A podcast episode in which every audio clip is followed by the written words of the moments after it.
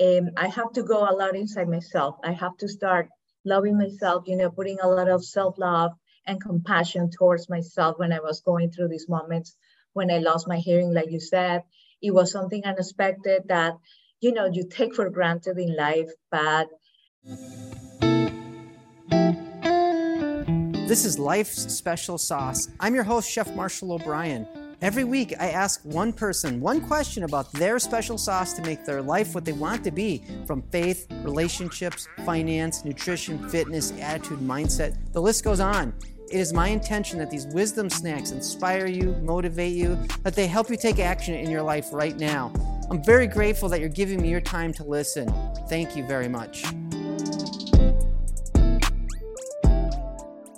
My guest this episode is Paula Echeverri. She is a serial entrepreneur and expert in applied neuroscience and transformation. Paula lost her hearing when she gave birth to her second daughter, but instead of playing the victim, it propelled her to build businesses and put herself out there. She worked on her resilience and with the power of her mind, she rewired her thoughts, which as a result absolutely changed her life. Now she helps people do just the same. It is an absolute privilege to have Paula Echeverri on the One Question video show about life, Life Special Sauce. Paula, thank you so much for being here today. Thank you. Thank you so much for having me here, Chef Marshall. I have one question for you. Would you please share and explain a habit, ritual, or routine that you do on a daily basis that helps you be the best version for you and those in your world? Okay. Uh, habits are hard sometimes because they take time and they take effort, they take change, something that people are not very used to because having, you know, a habit takes change and change takes effort and effort makes people lazy, right? So what uh, what I normally try to do, what changed my life actually for the better, and I talk about this in my book, Emerge, uh, is that um, I have to go a lot inside myself. I have to start loving myself, you know, putting a lot of self love and compassion towards myself when I was going through these moments when I lost my hearing, like you said. It was something unexpected that, you know, you take for granted in life, but unfortunately, you get hit with things that you don't expect. So uh, habits uh, that I started when I lost my hearing, actually, what one of them was meditation. And that actually changed my life completely because it really, I really got in touch, you know, with myself. And I put myself in the present moment, you know, where I was not you know, I was not really in that moment because when I had all this transformation, my thoughts were like spiraling like crazy. I had all this negative thinking, you know, and anxiety, panic attacks. You know, I messed up with my mind a lot when I was when I was going through these changes.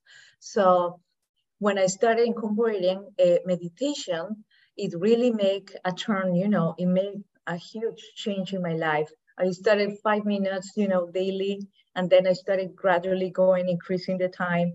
I had actually, I made a coach, which was great in my journey that helped me. So this coach really helped me with the meditation, mindfulness, and she really got me into the habit. Every week we will meet, you know, for an hour and we start talking about mindfulness, meditation, and we'll and finish with like half an hour meditating. And my brain just got really, you know, into it. And I got addicted to my meditation practice. And I continue that even though I'm not with the coach anymore. I really, you know, I needed like breathing right now. So it really makes part of my life every day. Um, also, exercising is something that I also try to do every day, some sort of exercise my meditation is my brain exercise, but I also do physical exercise because it's good for your brain too.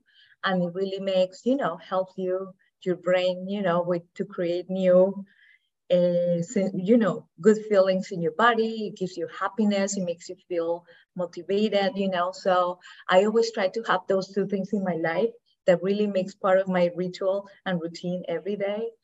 And uh, at nighttime, to finish, I also take, uh, I have my own ritual at night when I'm going to bed. I always, always have it. I have my uh, oils that I use, for example, to wind down, you know, at night. And it really helps, you know, to get my mind easy, you know, for sleeping. And I also take my books that I always read, have in my nightstand. I have like three or four books that I always read every night, little bit of that. So, so I try to do that. And having those rituals actually help because it's a little bit of self-care, you know, and like loving yourself, giving yourself, you know, the care and nourishment, you know, every night makes you feel special. And I think that helps a lot, you know, to have those things, you know, things that you really like in your life and you know i take it very seriously. I don't let my kids interrupt the time that i take for myself because you know one thing is family and the other thing is you know my time my me time. So that's what i normally do. It, that really helps